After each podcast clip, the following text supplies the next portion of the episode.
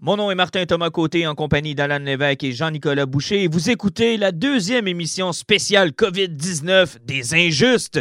Messieurs, toujours par cellulaire puisqu'on doit garder notre distanciation sociale. Alors, je vais vous saluer. Alan, bonsoir. Hey, salut. Jean-Nic, hello. Bonsoir, mais il faut dire euh, COVID 2020. 2019, c'était l'année dernière. T'as raison. J'ai-tu dit 2019? Non, mais t'as dit COVID-19 était correct, c'est moi qui faisais une joke plate malgré le fait que Ah! Ah, je t'ai vraiment averti en plus, Jean-Nic, d'arrêter de faire des jokes plates. hein. D'abord, ça me prend beaucoup de... pire quand il faut les. C'est embarqué dès deux pieds, là. T'as t'as vraiment embarqué dans sa joke, là. Non, mais c'est parce que pendant un instant, j'avais vraiment cru que je m'étais trompé puis que j'avais dit 2019. Et là, je me suis dit, ça n'a aucun rapport, mon affaire. Et là, ben, de me rendre compte que finalement, je me suis pas trompé. Mon collègue est juste euh, un mauvais humoriste. On va dire ça comme ça. Ah ouais, ouais. On va Ben, dire on est ça en train pour- d'enregistrer au poisson euh, le 1er avril. C'est un, beau poisson pour commencer. Ah, écoute, si tu considères ça comme ça, c'est parfait. Écoute, euh, je, je ne peux pas te faire de gros yeux puisqu'on se voit pas, mais tu devrais voir mes yeux actuellement. Ils sont énormes. Euh, les gars, avant que, euh, écoute, avant qu'ils me fassent perdre complètement mon focus, euh, je veux qu'on discute de l'industrie, en fait, de, de deux industries qui nous touchent particulièrement chez les geeks. Euh, d'abord les comics, ensuite on parlera de cinéma, bien évidemment. Euh, Je veux d'abord parler de comics parce que dans mon cas, moi, ça fait pas longtemps que j'ai rembarqué dans cette industrie-là. Après l'avoir laissé pendant plusieurs années, on, m'a- on m'a convaincu de d'abord commencer par des TP, faire du rattrapage. Ensuite, il y a quelques séries maintenant que je commençais à suivre au mois. Euh, mais là, j'ai je, sentais que déjà l'industrie n'était pas très solide, mais là, j'ai l'impression qu'on a peut-être donné le dernier coup qui manquait pour une transformation de fond en comble dans cette industrie-là. Alan, je veux t'entendre d'abord. As-tu l'impression que c'est la fin des comics imprimés? J'ai vraiment, mais vraiment pas l'impression que c'est la fin du comic imprimé. On, là, faut juste vous mettre euh, peut-être à jour les personnes sont pas au courant. Ce qui se passe avec Diamond, ce qui se passe un petit partout dans le monde. Aux États-Unis, ben, il y a plusieurs milieux qui commencent à fermer et Diamond font partie des entreprises qui cessent les presses. Donc, à partir de cette semaine, le, le 1er avril, c'est pas une jour, parce que ben, c'est le 1er avril, il n'y a plus de comics qui sont imprimés, tout est à off. Puis il faut dire aussi que c'était pas juste un problème de Diamond qui ne peut pas imprimer, c'est qu'ils ont perdu 80% de leurs distributeurs. Ça fait que les comics, de toute façon, se rendaient pas parce qu'il faut pas oublier. Euh, nous autres, où ce qu'on fait affaire à la boutique à l'imaginaire à Québec, euh, mercredi passé, leur fournisseur n'existait plus. Ça fait que les comics de la semaine passée, elles autres, ils sont dans le néant, ils savent même pas s'ils vont les avoir. Puis entre, en même temps, nous, on va les avoir, tandis que d'autres fournisseurs les avaient encore. Donc, euh, le comics est dans un gros trou noir. Mais moi, de la façon que je vois ça, c'est que je vois plus ça d'un côté positif parce que Diamond, ça fait un an qu'on en parle, qui est un cancer de l'industrie à cause de ses politiques de retour puis ses exigences de commande. Puis il est très lourd pour le- pour l'industrie du comics parce qu'il faut pas oublier qu'un comic book shop, c'est pas quelque chose qui vit sur des millions de dollars. Ben, Donc, euh, En fait, le modèle de Diamond empêche d'avoir de plus petites boutiques qui desserviraient de plus petites régions. Exactement, puis ça empêche n'importe qui de ne pas se lancer dans le comic et pouvoir en vendre parce que leurs exigences sont trop lourdes. Donc, moi, ce que je vois, c'est dans l'avenir, c'est une destruction de Diamond pour remonter une structure qui va mieux fonctionner. Jean-Nic, euh, toi, est-ce que tu as l'impression, parce que je sais que les gars, vous, vous en lisez des fois sur le, digital, vous, vous- vous me l'avez fait essayer, puis honnêtement, je vous aime bien, là, je respecte que vous aimiez ça, mais moi, je suis juste capable. Si l'industrie se tourne vers ça, ils vont me perdre comme lecteur.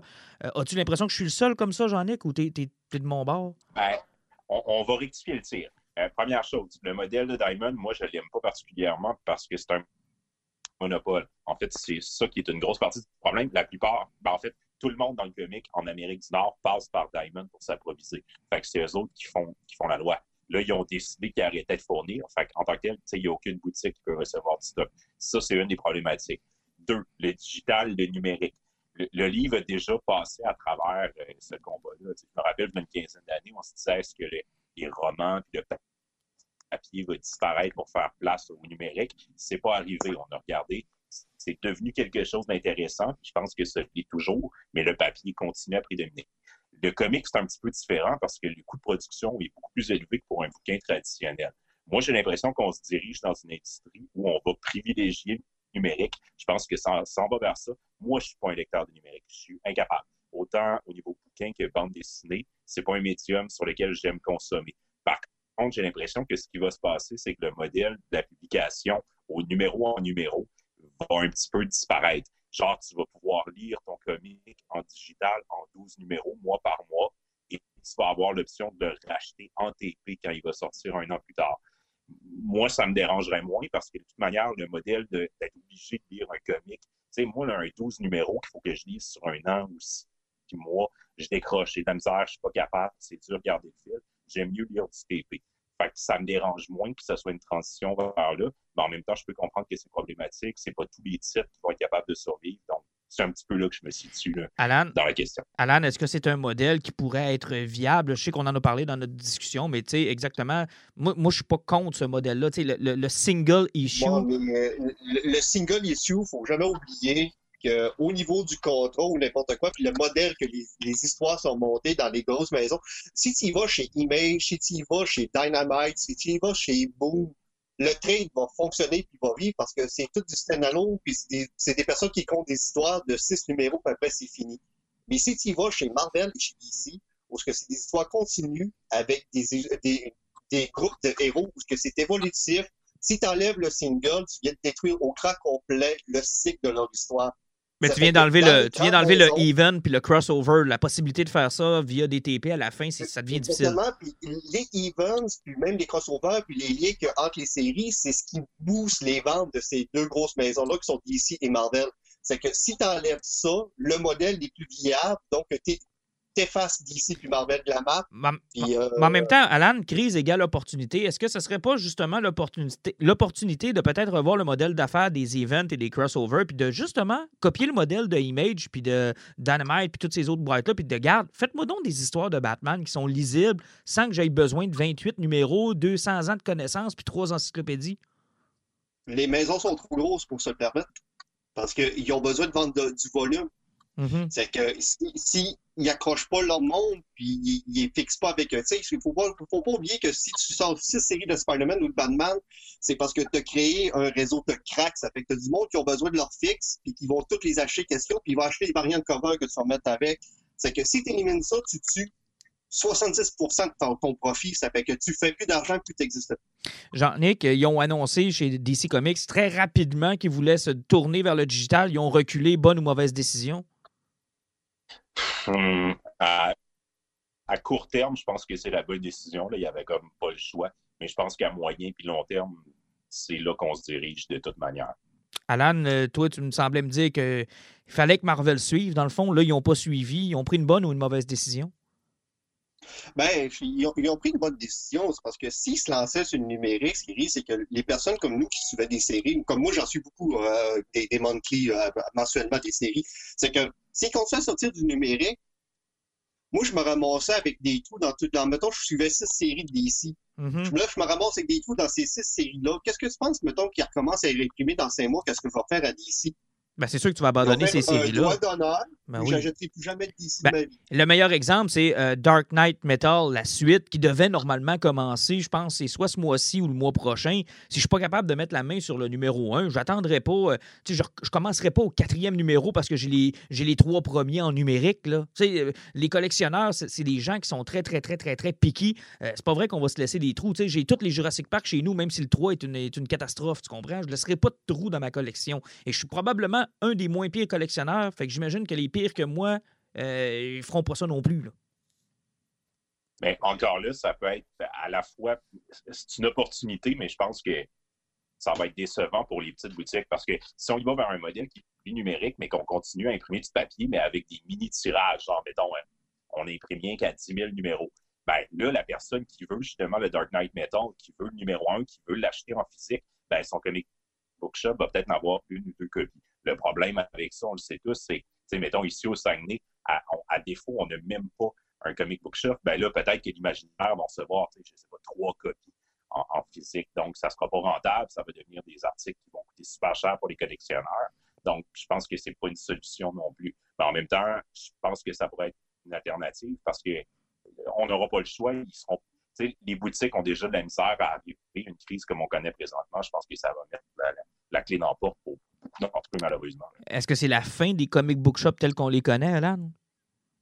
Ben, ça va toujours dépendre. Parce que là, le gros problème qu'on a, c'est l'incertitude sur la durée que ça va offrir. Là, parce que si, si le marché apprend à mimer, ou même, mettons, on va dire début juin, euh, à part coûter cher à quelques personnes pour faire le rattrapage, où ils vont tous ressortir les comics de trois, de deux mois en une semaine, euh, ce qui serait assez pénible. Ah, mais on connaît ça, nous autres. c'est ça, c'est parce que si ça passe plus que deux mois, le retard va être presque impossible à reprendre, ou sinon il faudra qu'ils refassent leur, leur, leur, schedule, parce qu'il ne faut pas oublier que la formule de Diamond, c'est commander trois mois à l'avance. Mm-hmm. Ça fait que chaque mois qu'on perd décale tout sur ce qui était déjà planifié, donc euh, ça va être une grosse réorganisation. Surtout qu'il y a probablement plusieurs personnes qui, comme nous, ont choisi de faire comme si de ne rien n'était. Donc, quand ces commandes-là vont rentrer, nous, c'est pas pire. Là, on n'a pas de mauvais payeurs dans le groupe, Jean-Nic. Mais en dehors de ça, nous, on va avoir le cash pour payer, mais il y a du monde qui vont faire le un crise de son, mais qui voient la facture. Ah, oui, ça, ouais, ben, aussi. Et on sort, on, on, se dit, on, est, ben, on entre dans une crise économique. en ce moment, je le vois, je travaille dans le milieu financier. Les, gens ont de la misère à arriver. Je ne suis pas sûr que dans trois mois, quand tout va décoller, si c'est positif et que c'est rien que dans trois mois, tout le monde se garrocher sur des comics parce qu'on t'entend que dans, dans la chaîne des besoins essentiels, les comic books, c'est pas, pas le premier truc, mettons. Ah, mais c'est triste parce que ce que tu dis là aussi, ça, mais c'est parce que ce que tu dis là aussi a un impact sur les artistes. C'est ça qui est triste. Là. Il, y a, il, y a, une couple d'artistes là-dedans qui. qui... Oui. Oui, ça va être. Une catastrophe, ben, ça crée, comme tu le dis, une opportunité d'un autre côté, justement, des boîtes comme Image Mm Eux autres, les artistes travaillent fort pour avoir leur propre produit. Ils gagnent un petit peu mieux leur vie que chez DC ou Marvel quand ils réussissent à se placer là. Ben, c'est peut-être une opportunité aussi pour encourager différemment. Mhm. Euh, autre chose à ajouter, les gars, avant que je passe au prochain sujet? Bon, je pense que je peux passer à l'autre sujet, là, parce que là, présentement, on est encore dans l'incertitude, puis euh, dans les prochaines semaines, on va peut-être plus voir comment Diamond va mhm. s'enligner, parce que oui, puis de toute façon, on va passer à un autre sujet qui a tout autant d'incertitudes, soit le cinéma. Euh, on, est un peu dans le néant. on est un peu dans le néant là-dedans aussi. Écoute, euh, moi, j'ai vu la décision de Sony et je pense que Sony a probablement la meilleure décision, quoique la structure de leur compagnie leur permet de prendre cette décision-là, c'est-à-dire que 100% de leur revenu ne vient pas du cinéma. Mais je pense qu'ils ont pris la bonne décision de tout simplement prendre leur calendrier de cette année et de le décaler à l'an prochain. Oui, est-ce que tu m'entends, Alan? Oui. Oui, oui, je trouve que ça coupait pas mal, c'est pour ça. Ah, OK. Euh, ce que je disais, c'est que Sony avait probablement pris la bonne décision en décalant son calendrier parce que euh, l'an prochain, le problème, c'est les tournages qui stoppent. Euh, est-ce que, est que tu cales ton argent cette année ou tu cales ton argent l'année prochaine? En fait, c'est la question que Sony s'est posée. Ben, je pense que l'année 2020, au niveau cinéma, là, à part Bad Boys for Life, il n'y a pas un film qui va en faire de l'argent, là, donc euh, je pense que l'année est pas mal Birds of Prey, le film qui a récolté plus d'argent. C'est-tu drôle, non, ça? Euh, Bad Boy, ça fait plus que lui, OK? Ouais, non. Mais euh, non. Oui, je t'écoute, Alain. C'est certainement pas Bloodshot avec sa sortie de trois jours là, qui, qui, qui, a battu un record. Hein? Non, ça c'est clair. Mais comme tu l'expliques, il n'y a pas personne qui va faire de l'argent. Donc là, ce que Sony se dit probablement, c'est je suis mieux de sortir ces films-là qui étaient prêts pour l'an prochain comme ça, mes tournages auront le temps de se remettre en marche pour 2022. Parce que sinon, il y a des studios qui, s'ils sortent le film cette année, mettons que ça reprend en mai, juin, juillet ou août, qui vont se retrouver sans tournage et sans film pour l'année d'après. Ben, oui, il y en a plusieurs parce que il y a tellement de films, films qui sont en halle et qui sont en plein milieu de tournage que sérieusement, là, euh, Sony, ils ont, ils ont, ils ont Oups, je te perds, Alan. Ah, oui, on, on, te perd, Alan. je sais, je vous ai perdu une couple de fois tantôt, je ne sais pas pourquoi. OK, c'est bon, tu peux recommencer, on t'entend là. OK, euh, ce que je dis, c'est que les films qui se tournent normalement durant l'été sont après les fêtes. Puis là, Sony a pris leur calendrier au grand complet, puis ils l'ont mis au mois de mars. Ça fait que là, euh, il y, a une grosse affaire qui va chambouler parce que là, normalement, les films qui sont supposés sortir au mois de mars ne peuvent pas y sortir durant l'été parce que c'est pas des blockbusters. Donc, euh, S'ils finissent de tourner durant l'hiver, ils ne sortiront pas au mois de juin l'année prochaine. Mm-hmm. Oui, je suis d'accord avec ce qu'elle a dit. ça va se chambouler justement dans les dates. Puis, tu sais, il y a aussi l'effet, quand on va recommencer, les gens vont aller au cinéma massivement, ils vont aller voir ce qui est disponible. Mais il y a aussi le côté marketing. Tu sais, il y a plusieurs films qui vont être. Hein, il y a la pub qui va être engendrée pour attirer les gens. Tu sais, on l'a vu, euh, avec plusieurs gros films qui sortent, qui mettent la bande-annonce, qui essayent de stimuler le public. Puis finalement, la sortie se fait un mois plus tard, puis les gens ont oublié la sortie le film, c'est un petit peu un flop. C'est important de garder de l'intérêt pour le public aussi. Puis ça, ça va être un problème. Quand tu as un film qui est prêt à sortir, mais que tu le sors rien dans un an et demi, comment tu répartis ton marketing pour monde? Et l'autre problème, c'était un de nos collègues qui parlait avec Ray Lalonde, qui est un spécialiste du marketing sportif, parce qu'on prend exemple sur le monde du sport, puis qui me disait écoute, quand ça va redécoller, il y a aussi le fait qu'il y a des gens qui voudront peut-être plus se présenter dans des salles confinées pendant deux heures avec plein de voisins. Là, dans les premiers mois, les premières semaines où il va y avoir encore une crainte, ça vous tente-tu encore de vous enfermer dans une salle de cinéma avec, euh, je sais pas moi, 250 personnes? Ben, ça dépend de ce que tu veux. J'aurais besoin de ça. je te dirais qu'il y a des films pour lesquels on n'aura pas de problème, mais il y en a d'autres où c'est peut-être plus un problème. Tu sais. Mais euh, non, c'est ça, c'est parce que non, mais même les cinémas, ils ont fait des sondages cette semaine, puis euh, je pense que c'est une personne sur deux qui n'a pas l'intention d'entrer au cinéma dans la prochaine année. Donc, euh, Aïe, aïe, aïe, ça, ça fait mal, puis pas à peu près. Là, c'est ça le problème. Il y, a une peur aussi. Là, il y a des gens. Nous, moi, ça me fait pas peur. Je vais y retourner dans une salle de cinéma ou dans un stade pour voir une game de hockey ou bien une game de football, mais je suis pas sûr que tout le monde pense comme moi. Là. Euh, tout dépend, là. mettons, c'est parce qu'on va juste le mettre en circonstance, parce que nous autres aussi, on est au Saguenay, puis ça, on n'est pas trop touché jusqu'à maintenant. Mais mettons que tu es à New ah ben, mettons que tu es à Montréal, ou que c'est en train de monter en fou, là. Euh, dans, mettons, six mois, ça va-tu tenter de le mettre dans une foule, euh, dans, une place, parce que c'est vrai que le foyer est assez énorme, tu sais, c'est que tu dis que ça peut partir n'importe quand. Ah, surtout que tu es, statique, tu es dans une salle de cinéma avec. Tu sais, je, regarde la salle à Québec de IMAX à laquelle on va une fois de temps en temps, puis tu sais, il y a du monde qui rentre là-dedans. Là. Quand on est allé à la première de Star Wars, Alan, là, oublie ça. Là, c'est collé, puis tu sais, c'est le problème des espaces lourds parce que le virus, la façon qu'il s'est défait, qui s'est propagé au début, c'est des avions. Le monde s'est payé 12 heures d'une place que l'air est recyclé. effectivement. Euh, puis pour les tournages, ben là, on comprend que The Batman, qui est de Matt Reeves, était pas mal l'un des derniers qui se tournait encore. Lui aussi a pris une pause, donc on comprend que ça va être difficile. Puis que quand ça va repartir, la, disponibilité des gens qui vont pouvoir travailler sur ces tournages-là, ça, va être tough. Là. Ben, c'est parce que tous ceux-là qui sont signés, que la production est supposée commencer au mois, au mois de septembre, ben, je pense qu'ils n'ont pas leur staff. Ben, c'est exactement ça, parce que les gens vont tout recommencer en même temps, mais tous les studios vont avoir besoin en même temps. Ça va, ça va s'arracher le personnel. encore une fois, malheureusement, c'est les plus petits qui vont payer. Je pense que ce qui arrive, c'est particulièrement le cinéma indépendant qui va payer. Les petites salles, les, les petits studios, c'est eux qui pas capables de payer leur main-là. Avez-vous profité des différentes... Ça sera pas inquiétant pour Batman. Non, non, non. Les autres, ça va faire mal. Avez-vous profité des différentes sorties qui ont été anticipées? Euh, je pense à Onward, le film de Pixar qui se ramasse sur Disney Plus à partir de vendredi. Je pense à Birds of Prey, par exemple, qui, va, qui est déjà sorti sur demande. Euh, il y, a, y a Troll, le deuxième, qui va sortir et à la fois au cinéma, parce qu'il y a des salles de cinéma, ça a l'air qu'à quelque part, il y a encore des salles qui sont ouvertes et qui va être sur demande. Est-ce que c'est un modèle qui vous plaît, ça? Non. C'est ça, non, le, prix, le prix est juste trop élevé. C'est que euh, le, le, VOD, là, c'est. Si t'es dans un groupe, c'est pas si que ça, mais 20$ pour. Euh, même si t'es une famille de 3 à 4 personnes, oui, ça revient pas cher, c'est moins cher qu'aller au cinéma, mais c'est quand même 20$ pour une location. Et tu sais que le, film sur Blu-ray va sortir un mois et demi plus tard, puis il va te coûter 25$.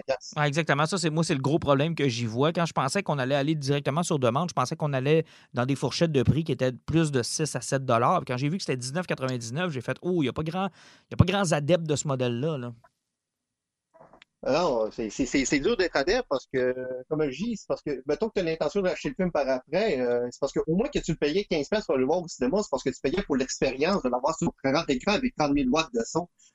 Là, si tu le payes pour le voir sur ta TV, puis qu'un mois plus tard, tu l'achètes sur Blu-ray pour le réécouter sur la même crise de TV, tu t'es fait fourrer quelque part entre les deux. Jean-Nic, toi?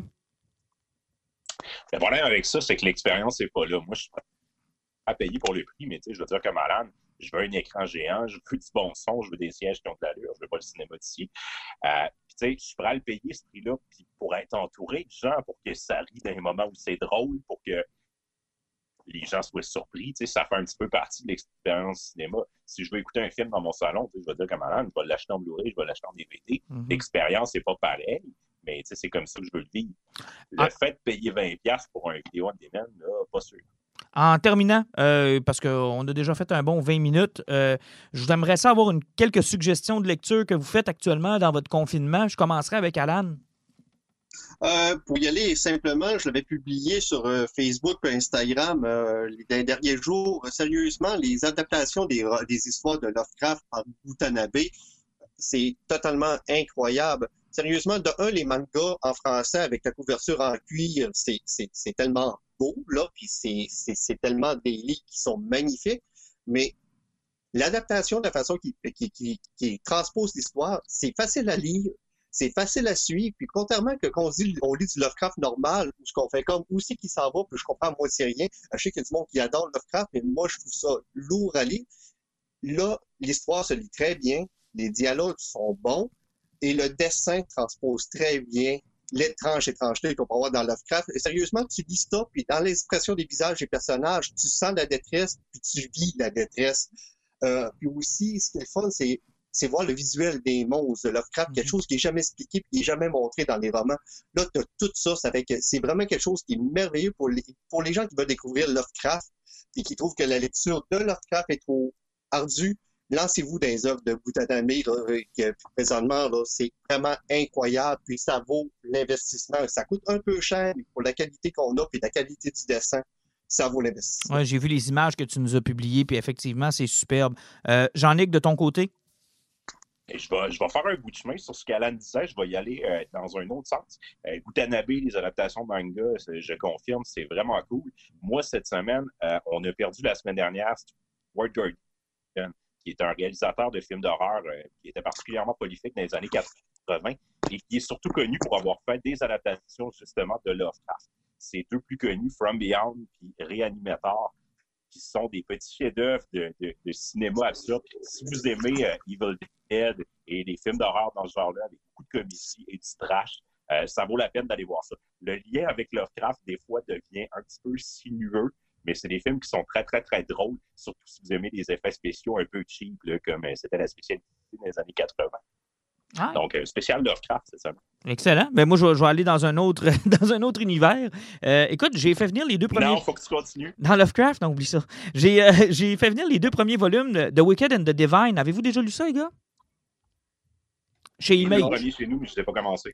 OK, euh, je l'ai fait venir cette semaine. Je n'ai pas commencé encore non plus, Jean-Nic. Je vais le commencer là, dans les euh, prochaines heures, voire prochains jours. Mais j'ai entendu beaucoup de bien sur cette série-là. Donc, j'ai bien hâte de commencer ça, voir de comment, comment ça, va, ça va aller. Euh, je sais que je disais les critiques qui disaient qu'il faut passer au travers du premier arc là, pour vraiment bien comprendre puis aimer ça, surtout. Là, ça a l'air être le premier, le, plus faible de la gang. Donc, je, vais, essayer de passer au travers, vous donner des, des cues puis essayer de vous en parler lors du prochain podcast. Sinon, moi, je suis tombé dans un classique. Je ne sais pas si vous avez remarqué sur mon Facebook. Puis valeur, j'aurais dû le, mettre en lien sur les injustes aussi. Je me fais un comic par jour. Et euh, je fais pas juste le suggérer, je le relis en même temps. Fait que euh, je me suis tapé vraiment beaucoup, beaucoup de choses que ça faisait longtemps que je n'avais pas lu. Euh, hier, je me suis retapé Green Lantern Rebirth et my God, que c'était bon. C'était tellement bon. Alors, mon message serait de vous faire plaisir, de retourner dans votre bibliothèque, puis de vous retaper quelque chose que vous, aviez le souvenir qui était très bon, là, puis que vous n'avez pas lu une vingtaine de fois, puis vous dire, c'est quoi, je vais prendre le temps de me relancer là-dedans, parce que le confinement, c'est aussi ça. On découvre beaucoup de trucs, mais des fois aussi, on laisse euh, beaucoup de poussière s'accumuler sur des trucs qui valent la peine d'être vus ou relus. Ou, euh, écoute, j'ai vraiment eu du plaisir hier à relire ça, puis à me rappeler le, DC comique des années 2000, 2003, 2004, 2005, là, dans ces années-là, euh, juste avant l'Infinite Crisis. Puis quelle bonne histoire, et, et quel talent de la part de Geoff Jones de prendre une histoire, la revirer de bord, nous la faire voir sous une autre, manière, avoir lu le stock original, puis trouver une twist pour expliquer, puis la façon dont il fait revenir Al Jordan, je trouve ça tellement génial. Euh, non, honnêtement, ça m'a fait du bien hier comme lecture, donc une petite lecture rétro. Fait que moi, c'est ce que je vous conseille de faire, de peut-être euh, fouiller un peu dans le rétro.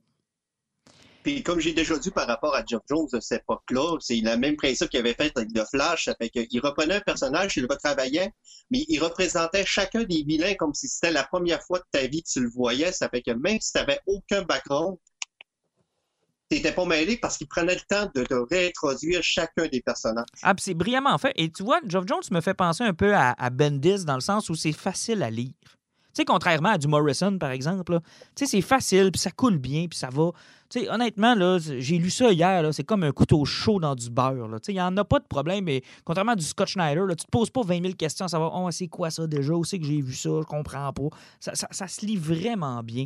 Euh, je sais que tu as fait l'expérience avec Aquaman, entre autres, dans sa run de New 52. Tu sais, c'est des choses qui se lisent bien. Oui, très bien. Alors, messieurs, je vous remercie, puis on se reprend ça dans une semaine ou deux? Oui, effectivement. Puis, ben, euh, on, Comment?